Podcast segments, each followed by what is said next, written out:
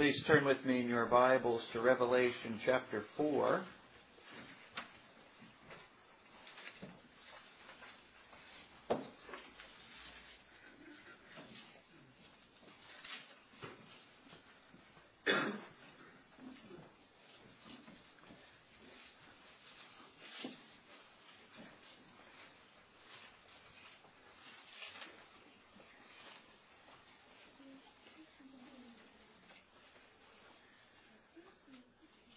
We will soon return to our uh, sermons on the Westminster Confession of Faith.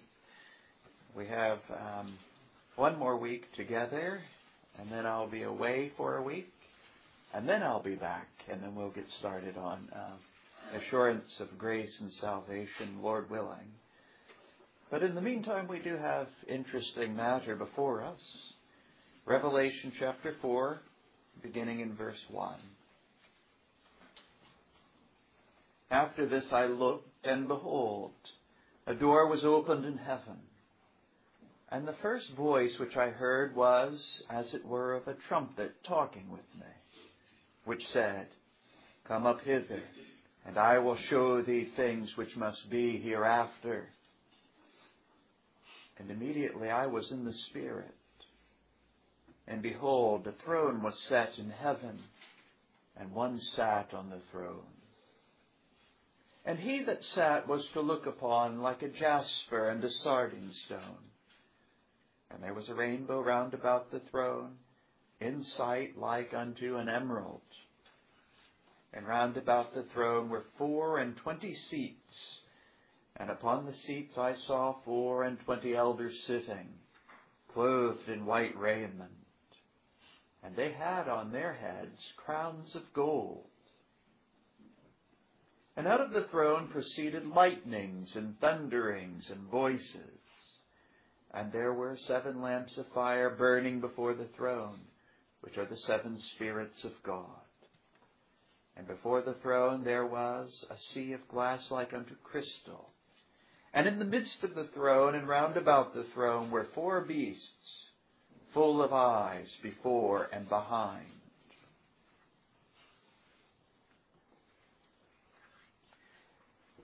Years ago, not too long after my conversion, I was listening to R.C. Sproul on the radio. And he summarized the Puritan theology in this way Sin is very, very bad. God is very, very mad. And thus, the salvation that has come to us in Jesus Christ is a great salvation and a glorious one.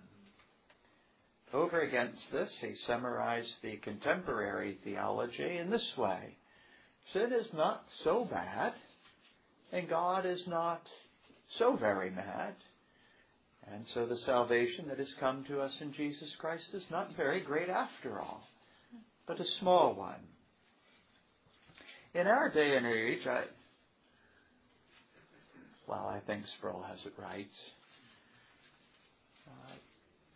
There's much talk in evangelical circles of the grace of God, but little discussion of his wrath against sin and sinners.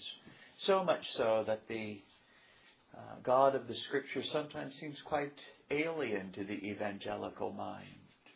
When he's presented as being angry with sin and sinners every day, when he's presented as one who hates the workers of iniquity, in the language of our um, text, they can see the rainbow, but they cannot hear the thunderings and the voices, nor see the lightnings.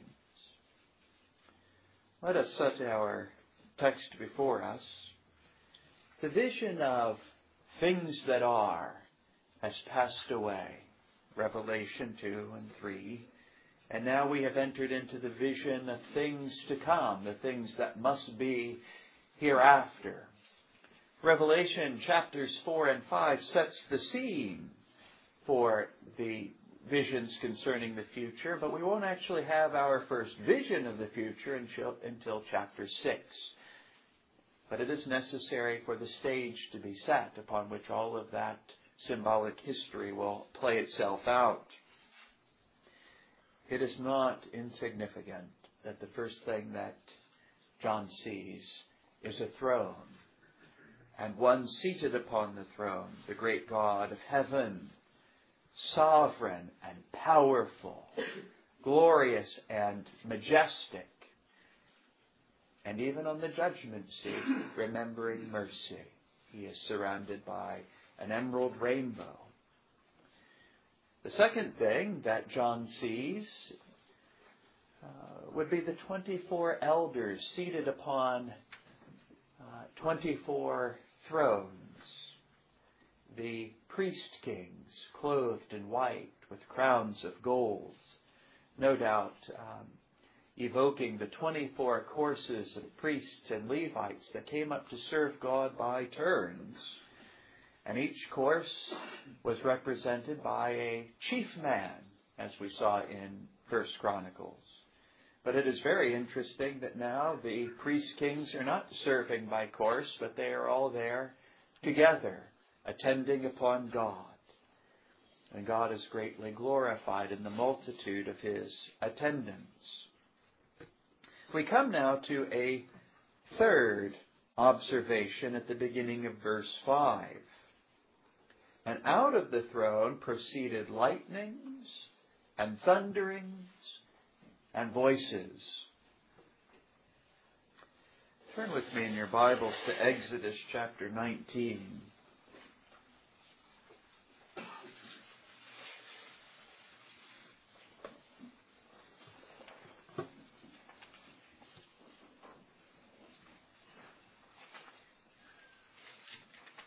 Our text in Revelation seems to uh, be purposely evoking Exodus chapter 19 and the experience of Israel as they were at the foot of Sinai.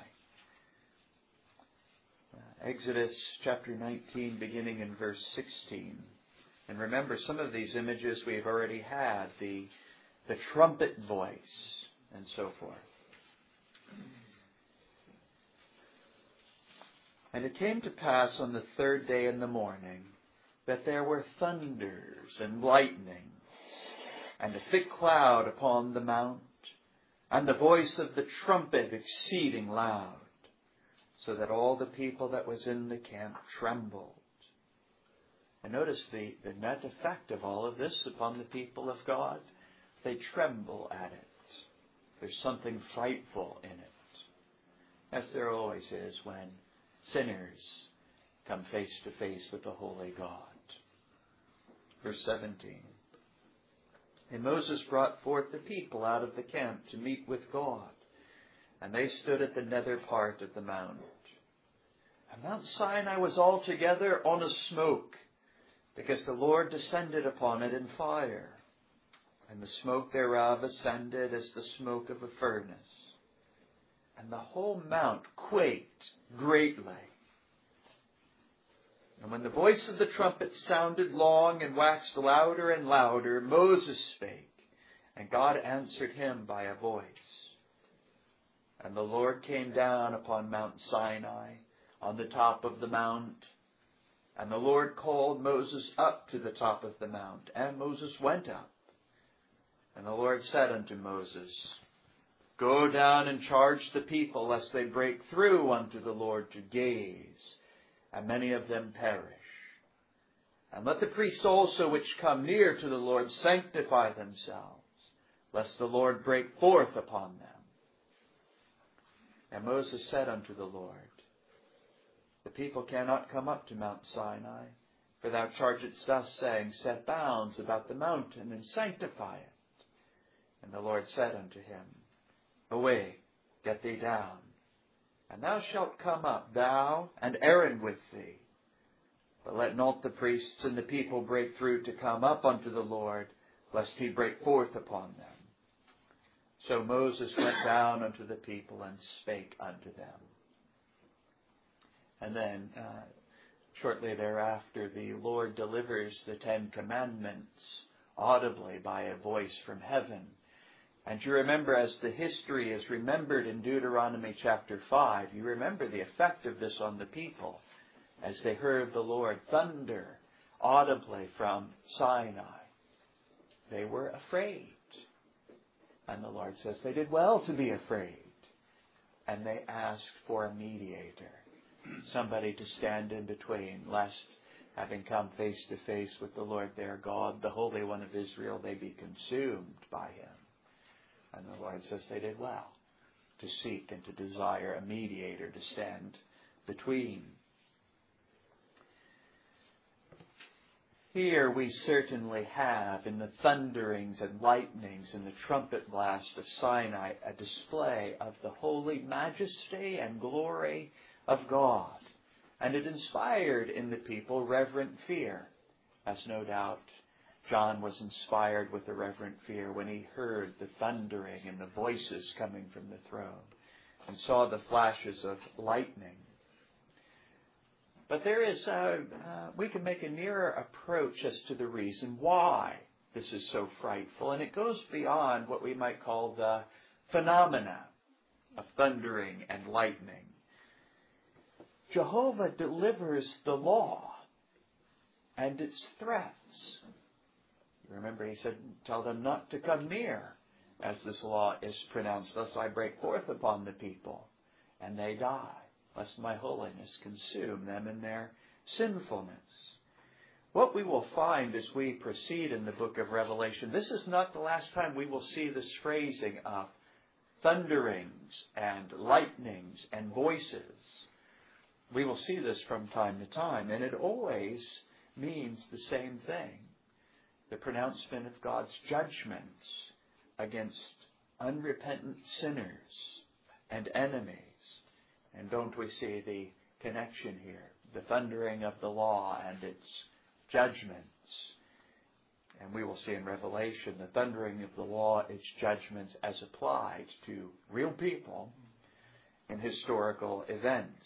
I'll give you just one example because in some ways it's a it's a summary of much of the material that follows it. If you'll turn with me to Revelation chapter 11,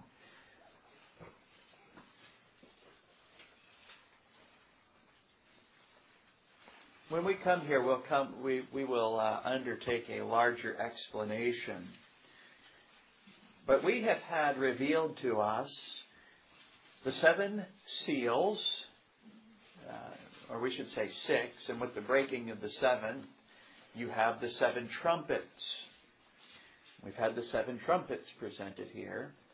And with the breaking and with the sounding of the seventh, you have seven bowls or vials poured out.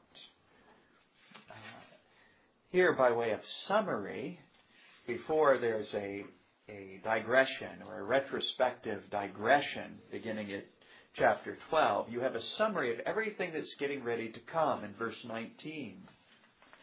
And the temple of God was opened in heaven, and there was seen in his temple the ark of his testament, and there were lightnings and, and voices and thunderings, and an earthquake Remember what we saw in Sinai? And the trembling of the mountain and great hail. Very much a summary of what, um, of what John will see in the um, seven uh, vial judgments. If we were to look at this, the summary of effects that this ought to have upon men, to hear the thunderings and voices and to see the lightnings, for the believer and for the penitent. This yet inspires a reverent fear of God, for He is holy, and we are sinners. And it is only the covering of Jesus Christ that uh, that assuages our fear and our tw- trembling and gives us confidence to come into His holy presence. But we come in fear and trembling boldness in Christ, fear and trembling in ourselves. But to the impenitent enemies of God, to the profane and the unbelieving, this is terrible. And the threatenings of the law are so, so terrible that unbelievers must suppress them but we also have here uh, uh, a structural concern in Revelation. As I said, from time to time, we will see the thunderings, lightnings, and voices. But here we are taught that we must trace them back to the divine throne from which they originate. Remember, it is said here that they issue forth. They're flowing from the divine throne. So all judgments and calamities have to be traced back to their first cause, which is the divine sovereign upon the throne and his decree.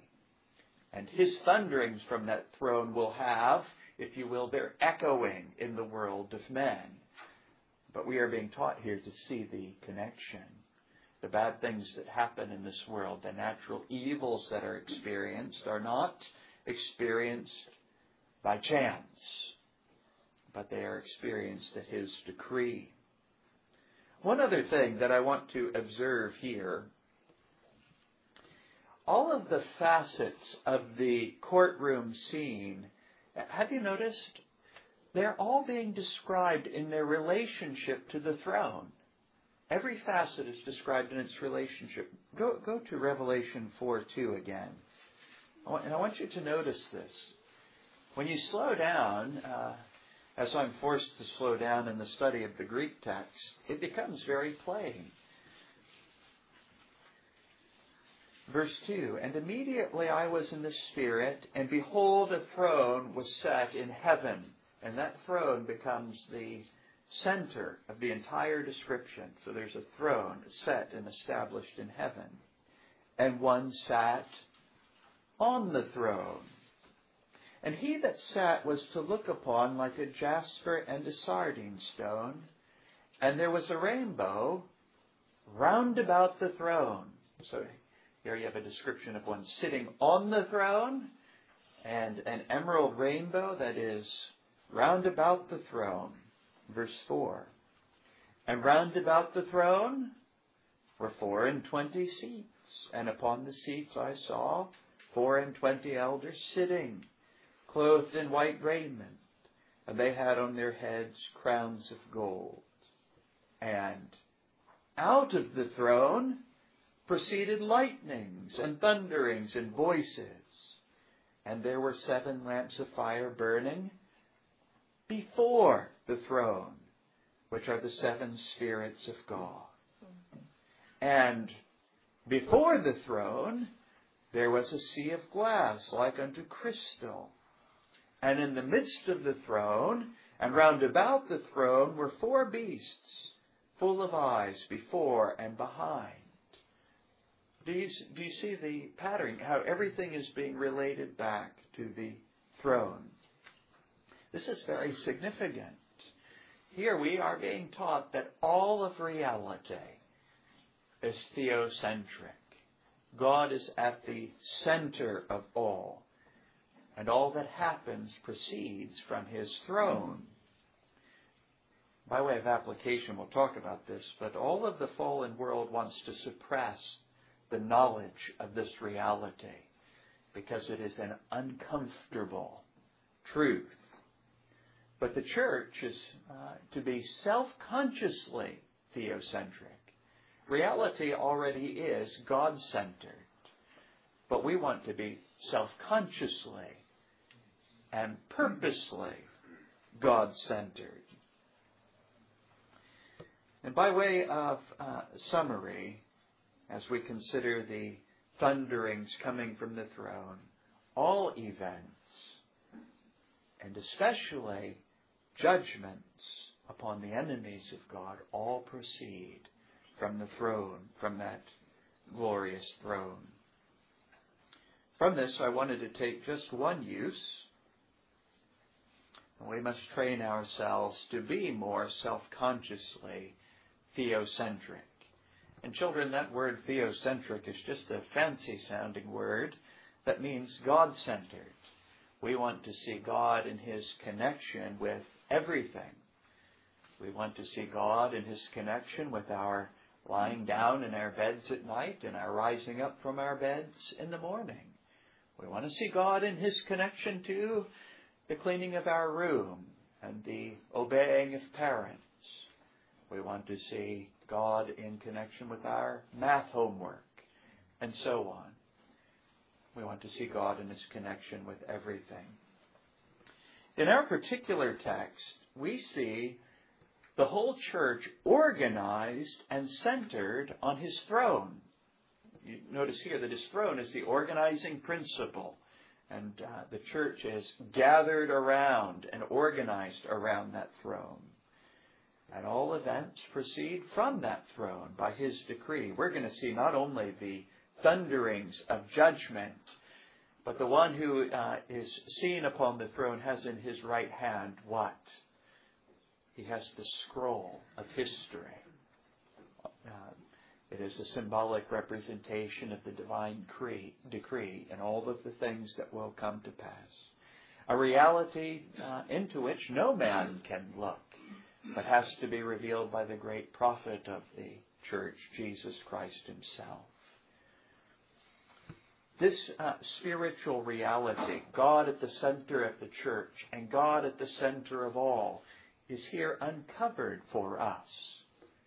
And we need it to be uncovered because sin blinded eyes uh, cannot see it because a sin darkened mind and heart does not want to see it. Fallen creatures suppress this reality, and we need to be retrained to recognize it. This is part of what the scriptures call the renewal of the mind. Turn with me to Romans chapter 1.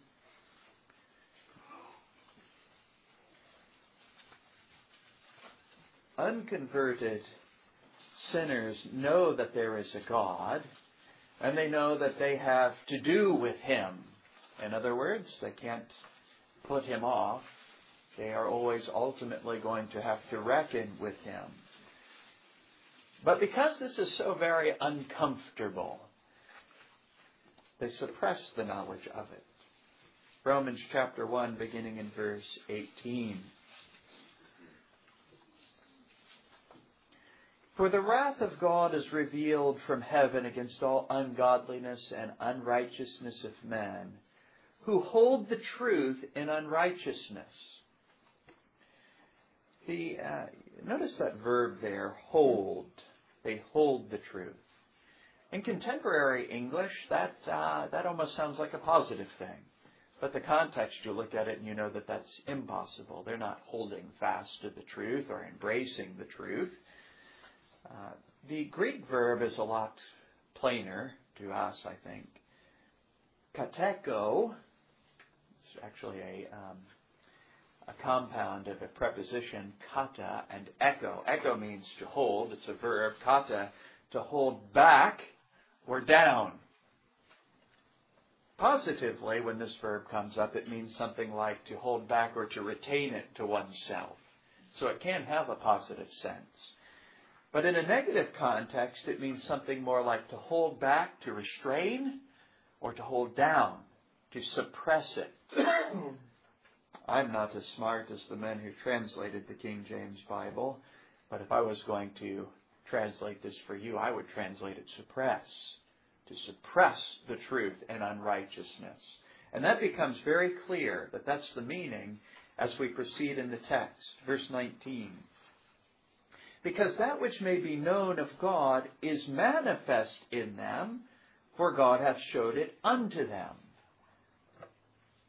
They know that there's a God, and they have some apprehension of the truth of God. And so Paul goes on and explains For the invisible things of him from the creation of the world are clearly seen, being understood by the things that are made, even his eternal power and Godhead, so that they are without excuse. Paul's teaching couldn't uh, be more plain. rational creatures look at the things that have been made and they always draw the same conclusion that there is a God who made them. And they can even learn some things about this God. They learn something about his eternal power and Godhead. They know something about his being and that he is powerful. And this is so evident that they are unexcusable in the denial of it. Verse 21. Because that when they knew God, they glorified him not as God, neither were thankful, but became vain in their imaginations, and their foolish heart was darkened. Professing themselves to be wise, they became fools, and changed the glory of the uncorruptible God into an image made like to corruptible man, and to birds and four footed beasts and creeping things. I want you to notice in verse 21 it says, when they knew God. They got the picture. The problem with fallen man is not a lack of information. They got the picture. They have the knowledge. The problem ultimately is with his heart. He does not want to worship this God. So he suppresses the knowledge. He pushes it down. Some of you will have heard me uh, um, tell this story. It made a deep impression upon me. In some ways, uh, changed me forever. I was sitting in my dorm room during my undergraduate studies, and I was reading Jonathan Edwards. Not one of my textbooks. I was reading Edwards.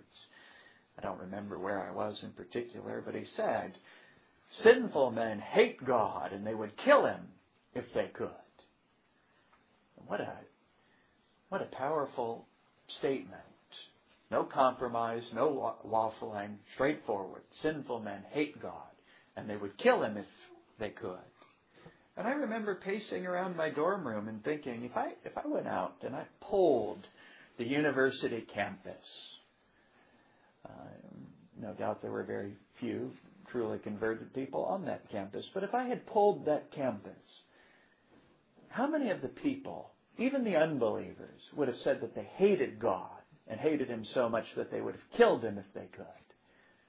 I thought, well, you probably wouldn't find a single one that would say that.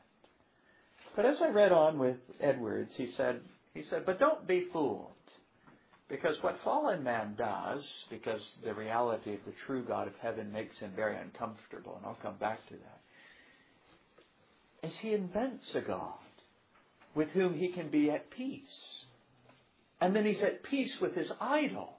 And so you ask him if he hates God, and he says no. But what he really means is, I'm at peace with my idol. But then Edward said, but if you present the true God of heaven, they hate him very much. You present a God that uh, hates their sin in his holiness, the very thing that they love. And that he hates the impenitent sinner Psalm 5, verse 5, that he hates the wicked, worker of iniquity, that he hates them in this, and that he is omniscient. His judgment concerning them is infallible. He knows them to the very bottom and is not mistaken in his judgment concerning them. And that he is omnipotent. He's well able to execute the judgment that he has decreed against them and that He's immutable for all of eternity. He will not change His mind. You present that God, they hate that God very much. And you know, interestingly enough, if you present that God to an impenitent sinner, they'll not like that God at all. They'll say, that's not the God that I know. And they'll hate that God quite uh, a lot. But, uh, but think upon the fallen man in his condition. He loves his sin. He knows that there is a God and that this God is holy and infinitely opposite to the very thing that he loves. So, how is he going to continue in it in any sort of psychological comfort? Suppress, suppress, suppress. Do everything that you can to bury that truth so that you can live in some measure of comfort and enjoyment of the sins that you love. There's another thing that complicates this in our fallen condition. In our fallen condition, although we are spiritual uh, creatures, we become very earthbound and blind to spiritual realities. We don't much concern ourselves with spiritual things We're more concerned with what are we going to eat? And what are we going to wear? And where are we going to live? And how can I get through these 70 years as comfortable as possible? Earthbound, concrete bound, not very interested at all in spiritual things.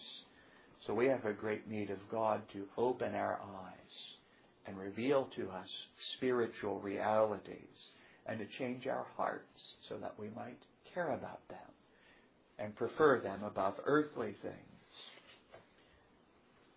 This is the condition of the unconverted man.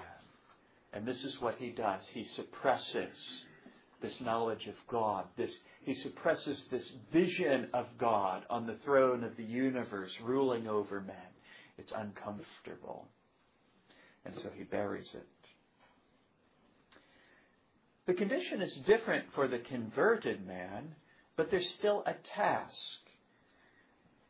because we are in the process of putting off this suppression and putting on a God consciousness. And all of us are on the, on the road from the complete suppression to the full realization. Uh, and we need to recognize that, that there's not a single one of us that is consistently theocentric, that is consistently God centered. That's a lifelong process that will only be completed in glory.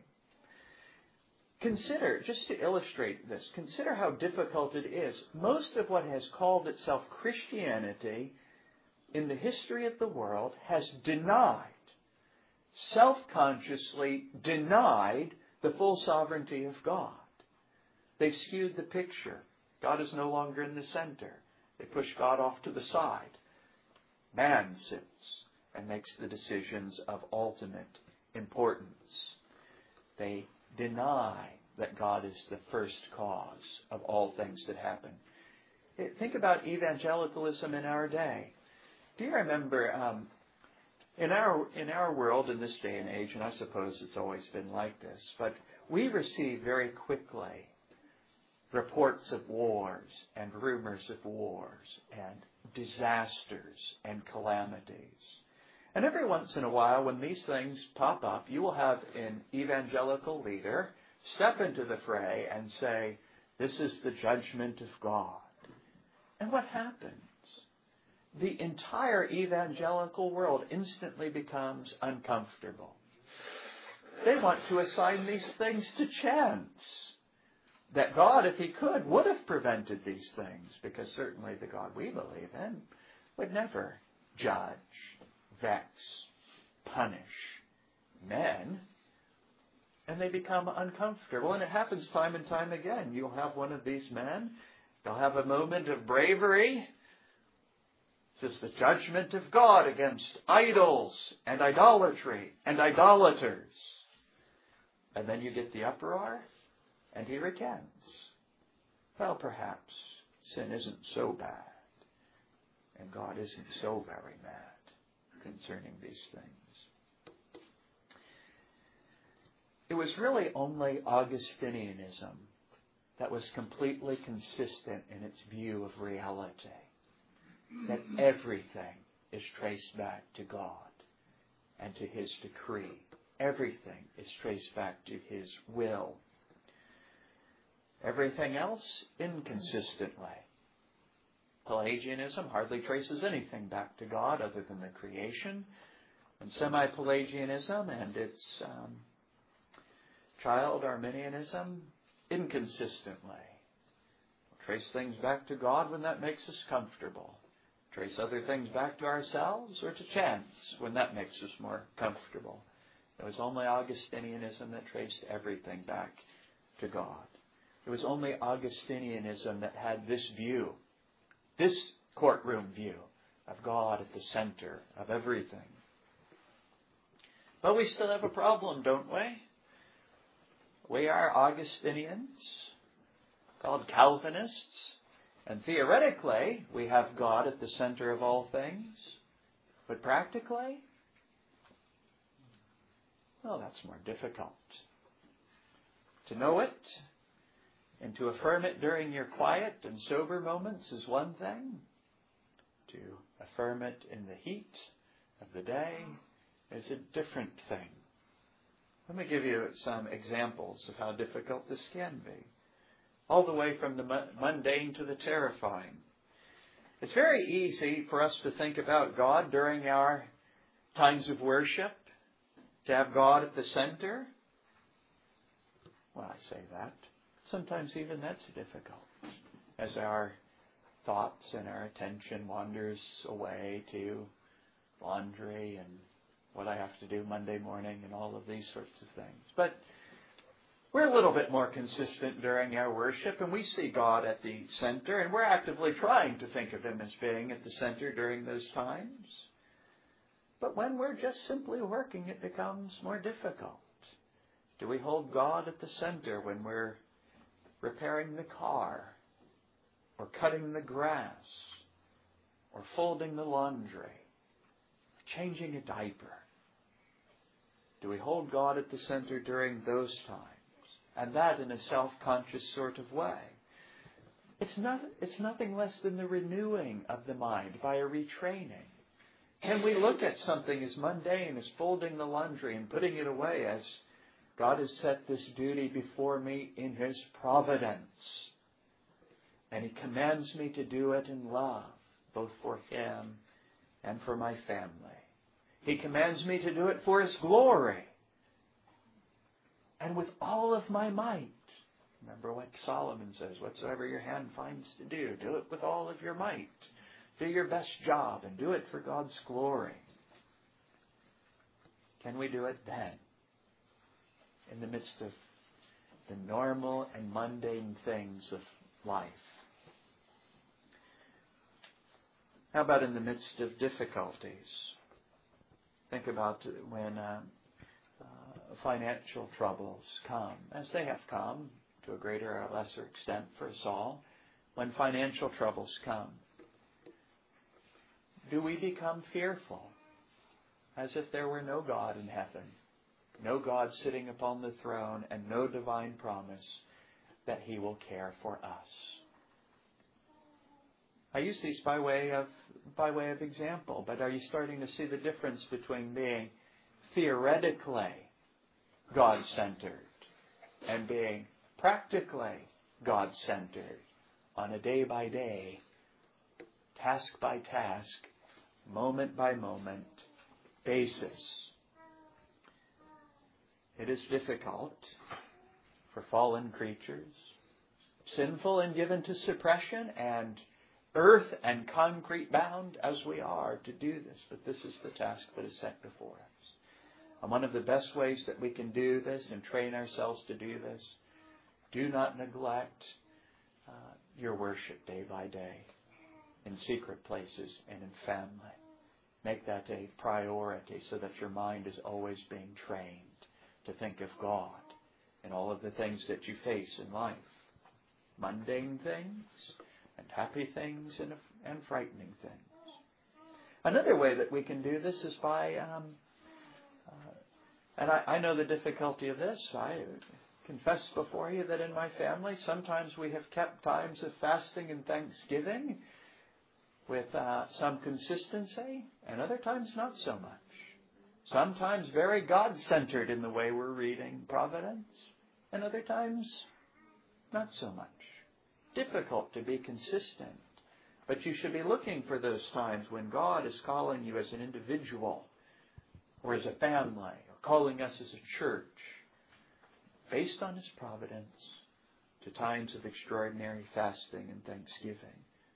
As we look for these times and as we're sensitive to God's providence, we become trained to think of God and His connection with all things. But I thought that um, uh, our sermon wouldn't be complete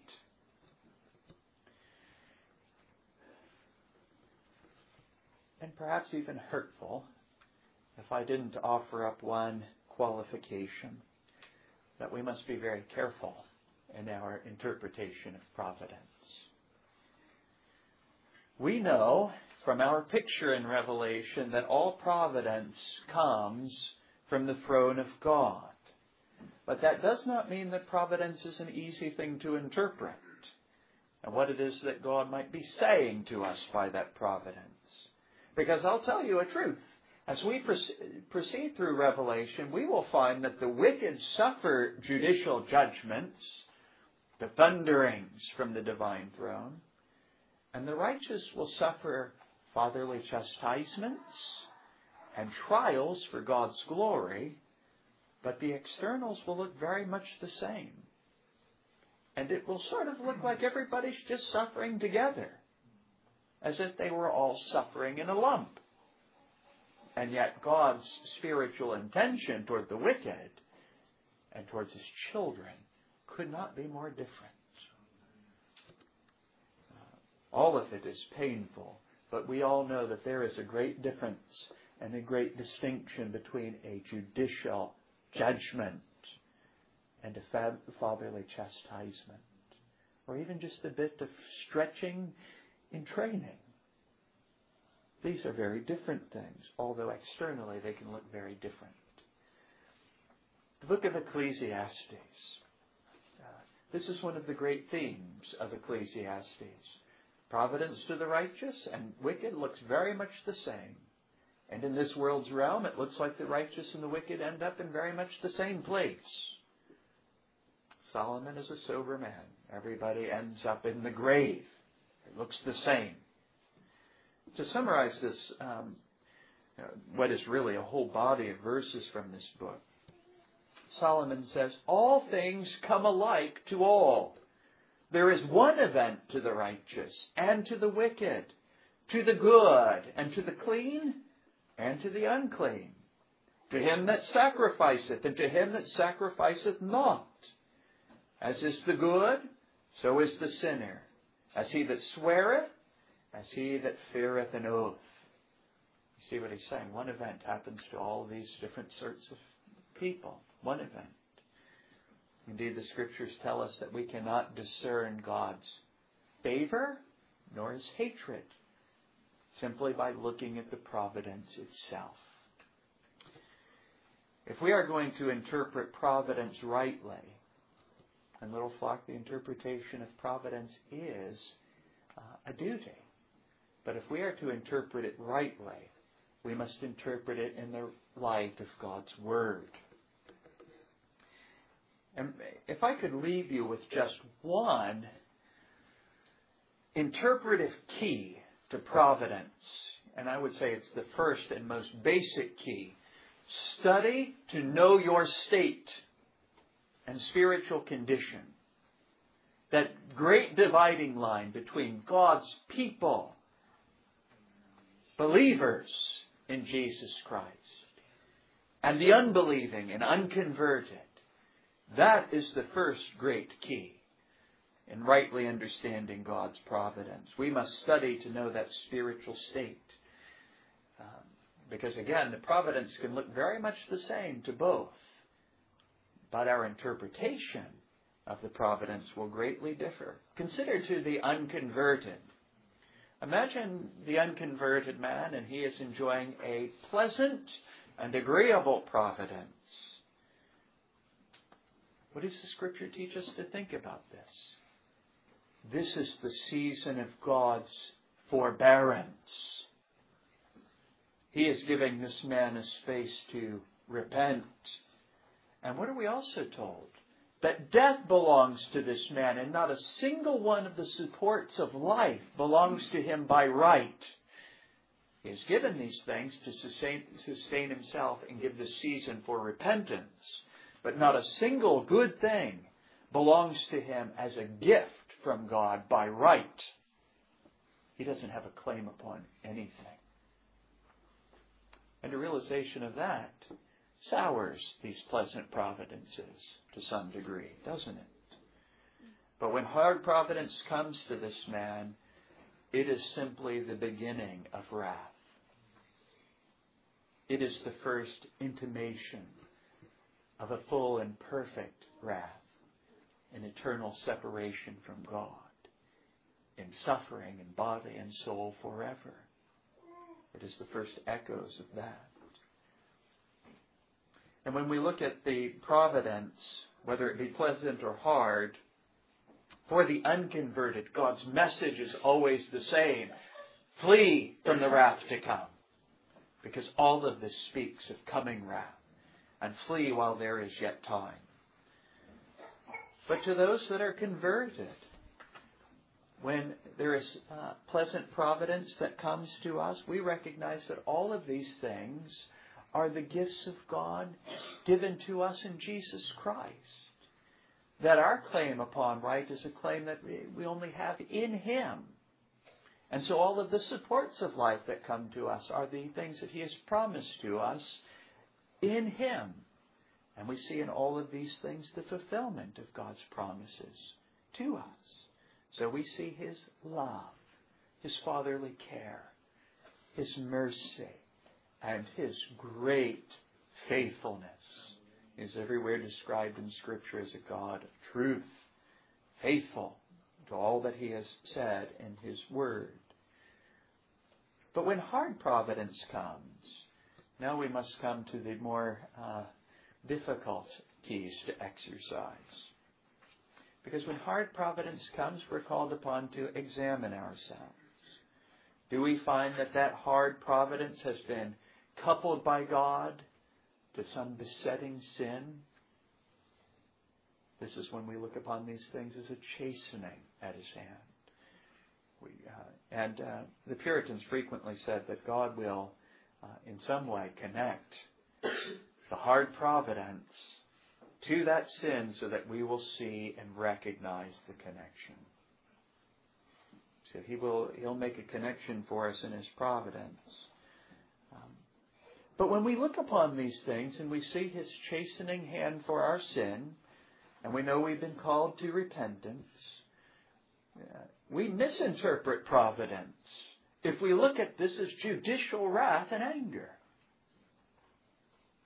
Because it's not.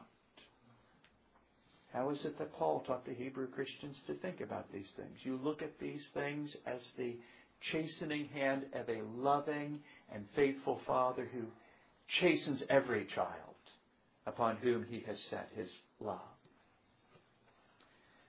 But when we look upon ourselves and we don't we cannot find any sin connected to this, or we have it looked into our hearts and we have been repenting of uh, whatever sins we can uh, detect and come to mind, then other questions are raised because we find that God has manifold uses of hard providences for his children. Is this further refining to us? Is he drawing hidden dross to the surface that would never be discovered in any other way? That was one of the great uh, lessons for me when I studied through the book of Job with George Hutcheson. If you can get his commentary on the book of Job, it's very rare, but if you can find it and you can read it, you will never regret the time. But one of its one of its great lessons, um, Hutcheson just he marvels at Job. Look at what was required to even get a groan out of the man to even get a groan. He had gone so far in his sanctification. But the Lord presses him and presses him and finally presses him so hard through these friends that that dross, that hidden dross, finally comes up to the surface. And God does this not to harm Job, but to scrape that hidden dross off of the surface. He brings it to the surface and he brings Job to repentance and all for his well being. You remember Job at the end says, I spoke once, but I will speak no more, and I repent in dust and in ash. Sometimes, and we will see this in uh, the apocalypse, some, sometimes we are simply called upon to suffer and to suffer publicly and before the eyes of men for God's glory and for the integrity of our testimony. And this also is uh, useful. Sometimes, maybe even most of the time, we don't fully understand the providence. Sometimes we don't understand it at all. We get some spiritual insight into Job's condition, but remember, he never did receive any sort of an explanation for why he suffered the things that he suffered. He simply was called upon to suffer them and then was comforted, not with explanations, but with God's presence. We won't always understand all of the particulars, but we have been uh, told, it has been revealed to us the general, and we are to look at all of the particulars in this light for God's children. And for those who have eyes to uh, faith, we look upon everything that happens as ultimately for God's glory. All of it will be useful for His God, for God's glory. And all of it is useful for the good, for those who love God and who have been called according to His great and gracious calling. Let us pray together.